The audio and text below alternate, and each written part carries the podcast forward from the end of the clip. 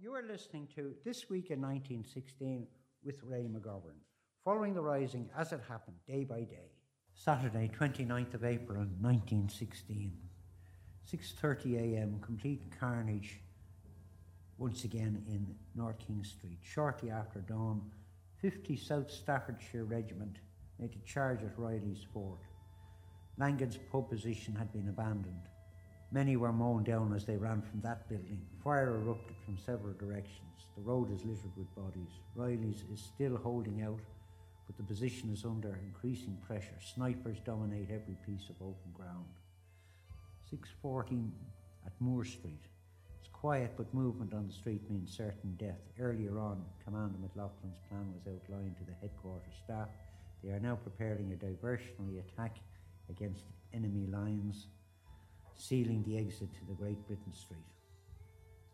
As this attack progresses, their main body is set to make a break for the Four Courts. Rebels are securely placed along the eastern terraces of houses as far as Sackville Lane, and their expanded front line will render any British counter-attack costly. Should they move into Moore Street against the Republicans, they will have to deal with fire from their front and side. Time is running out for the insurgents, however. Just minutes ago, McLoughlin asked for volunteers for a do or die assault on the barricade. His request highlighted just how polarised his men's morale had become. Some are barely able to stand in exhaustion. They are in no condition to mount such an attack. Others, however, still seem to want to take the fight to the enemy. Their dusty, worn faces show few illusions about surviving the morning. 10 to 7 plans are being prepared by 3rd Battalion in Boland's Mills for a breakout. The destination not yet certain. 6.53 in the South Dublin Union, the volunteers are resupplied, rested and regrouped. News from the city is scarce, the position is now secure. 6.55, as does the nearby distillery. Morale here is at its height. céilí is planned for tomorrow night to celebrate the garrison's success.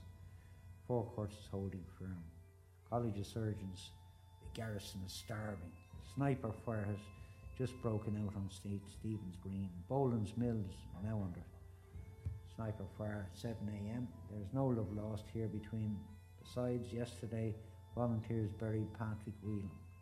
23 year old man from Ringsend was shot in the eye on Wednesday. Unable to get a direct shot at the burial party, British snipers tried to kill them instead with ricochets aiming their fire at the surrounding walls. 8 a.m. Scenes at Moore Street. The family has been machine gunned moments after they fled from the building. Building uh, had threatened to engulf them. The family fell victim to the rapacious gunner. They had moved out into the street slowly and apprehensively.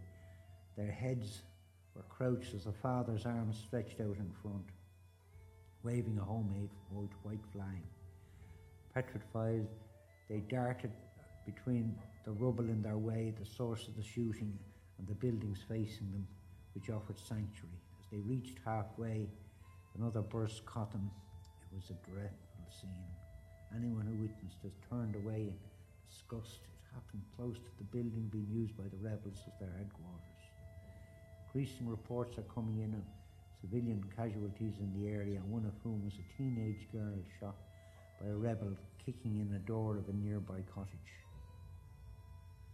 Nine o'clock, a short time ago, a broadside of rifle fire flew from Reilly's Fort into North King Street and cut into the infantry attack on the junction to its front. The attack was driven back. Father Mathew Hall is thronged with wounded. Building stinks echoes to many groans. Medics are struggling to cope. They move among the wounded, their feet slipping on the festering blood on its floors. 936 North King Street is a death zone. It's been impossible to tend to the wounded men on these streets. Even the shadows are being fired at. The air is thick with smoke and desolation. 9.40 a.m. Scenes of extraordinary bravery are being witnessed in the Dublin streets. The fire brigade have been out all week, often working under fire from both sides. Scores of civilians have been saved by these men. Sackville Street smoulders, they have their work cut out. Many of the men who form its ranks have brothers, sisters, friends, and cousins fighting in both British and Republican uniforms. Unexploded shells present a terrible threat as do clusters of the rebels' homemade canister bombs. 9.50, terrible tragedy in Dublin docks. A woman has been shot on Ringsend drawbridge in front of her three children. It is unclear where the shot came from, but Beggars Bush Barracks is the most likely source. The nearby rebels in the Mills building are helpless to render aid. aid, and movement will draw fire from the same source. Her children are crying and pulling at her, clearly unable to take this in. Reilly's force fell under constant attacks in South Staffordshire as gained position on the North King Street. The decision was made to evacuate the position. The front door was open and the British soldiers trained the sights of their guns in its direction, expecting an outpouring of volunteers. An order to charge was heard unexpectedly, then volunteers starting jumping from side windows and racing towards Church Street. The enemy had been duped. Machine gun quickly traversed and let rip, but it was too late. Volunteers had made it. The soldiers then gave chase. When, when they reached the top of Church Street, the volunteers on the roof of Bridewell fired with everything they had, forcing the pursuers to rush for shelter section of the South Staffordshires raced to occupy the vacant Reilly's Fort, but once inside they found themselves trapped. The Bridewell and Monk's Bakery position had them in their gun sights. Any attempt to leave was met with a heavy barrage of rifle fire.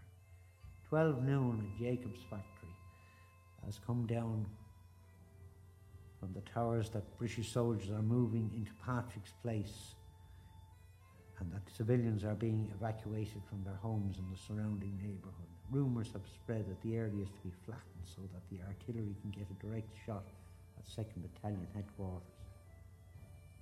White flags in Moore Street. A short time ago, a nurse was seen leaving the headquarters of 16 Moore Street. She was fired at initially until it became visible to the gunners that she was carrying a white flag.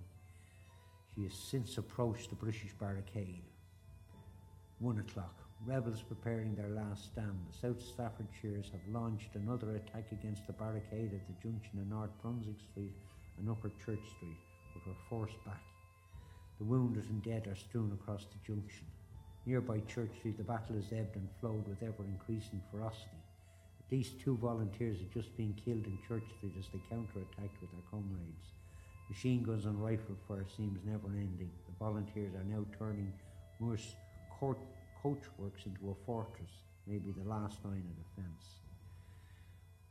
Shelbourne Hotel, 4, 4 o'clock, where carnage was unleashed from the fourth floor at dawn.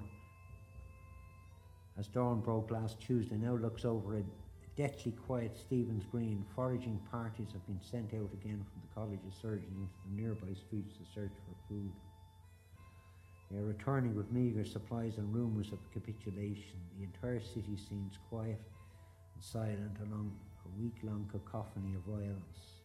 Half four surrender negotiations in Moore Street. Just moments ago, Nurse Elizabeth Farrell is believed at present that she hails from City Quay in Dublin, approaches the barricade with Commandant Pearse. Pearse appears to be involved in an acrimonious discussion with Brigadier General Lowe, who is accompanied by a young officer possibly his son John. They've just moved in the direction of Sackville Street, presumably for better cover, and appear to be negotiating terms of surrender. 1530, it's officially a Republican surrender. Commandant Pearse has been driven away to uh, an own location. Meanwhile, Nurse Farrell has returned to Moore Street with instructions. Commandant James Connolly, as per instructions, has been carried on a stretcher by four of his men. As he's handed over the barricade, there is silence. His leg is strapped up, but he appears to be in agony. Everywhere there is silence. Infantrymen sit about, their bayonets still fixed to their weapons, smoking and resting. At the barricade, both sets of enemies eye one another up and down and say nothing. Connolly has been manhandled over the barrier with great respect from his new captors. Courage is a thing being respected by fighting men regardless of uniform, and the steadfast bravery displayed by this man is undeniable. On Moore Street, things are deathly still. Seven o'clock, 1st Battalion surrenders at Four Courts. Nurse Farrell has delivered the surrender document to Commandant Daly. Daly ordered all men manning positions and barricades to return to the Four Courts, but appears unable to contact his men on North Brunswick Street. Addressing those in the courts, he informed them of the order to surrender. They were stunned. Surrender has never crossed their minds. They argued that they could hold out for a month. Daly, however, was adamant they obey orders. Word was then sent to the men on the Bridewell roof to return to the Four Courts and prepare for surrender. The men refused and continued to fire the British soldiers in the North King Street area. Another order was then dispatched to them. They reluctantly complied. The men of 1st Battalion then marched out of the Four Courts building and began handing their weapons through the railings to the waiting Dublin Fusiliers, who looked exhausted but tremendously relieved. Ten past seven, ceasefire in North Brunswick Street. A short time ago, a pair of priests managed to arrange a ceasefire. Apparently, the volunteers there wished for official confirmation of surrender from their headquarters. Lines of demarcation have been set up. Recently, two British officers wandered across the line and were met with several dozen gun barrels. Who knows what tomorrow may bring. 1945, rebels form up surrender at Sackville Street. Report from the area a short time ago. The filthy, exhausted, but intensely proud Irish volunteers and citizen army men finally formed into two lines on the eastern side of the tram lines between Findlater's Place and Cathedral Street. Behind them was a block of buildings that housed the Gresham Hotel. To both their front and rear stood a cordon of British infantrymen. Another command rang out from Commander McLoughlin. Front line five paces forward, rear line two paces back. Deposit arms.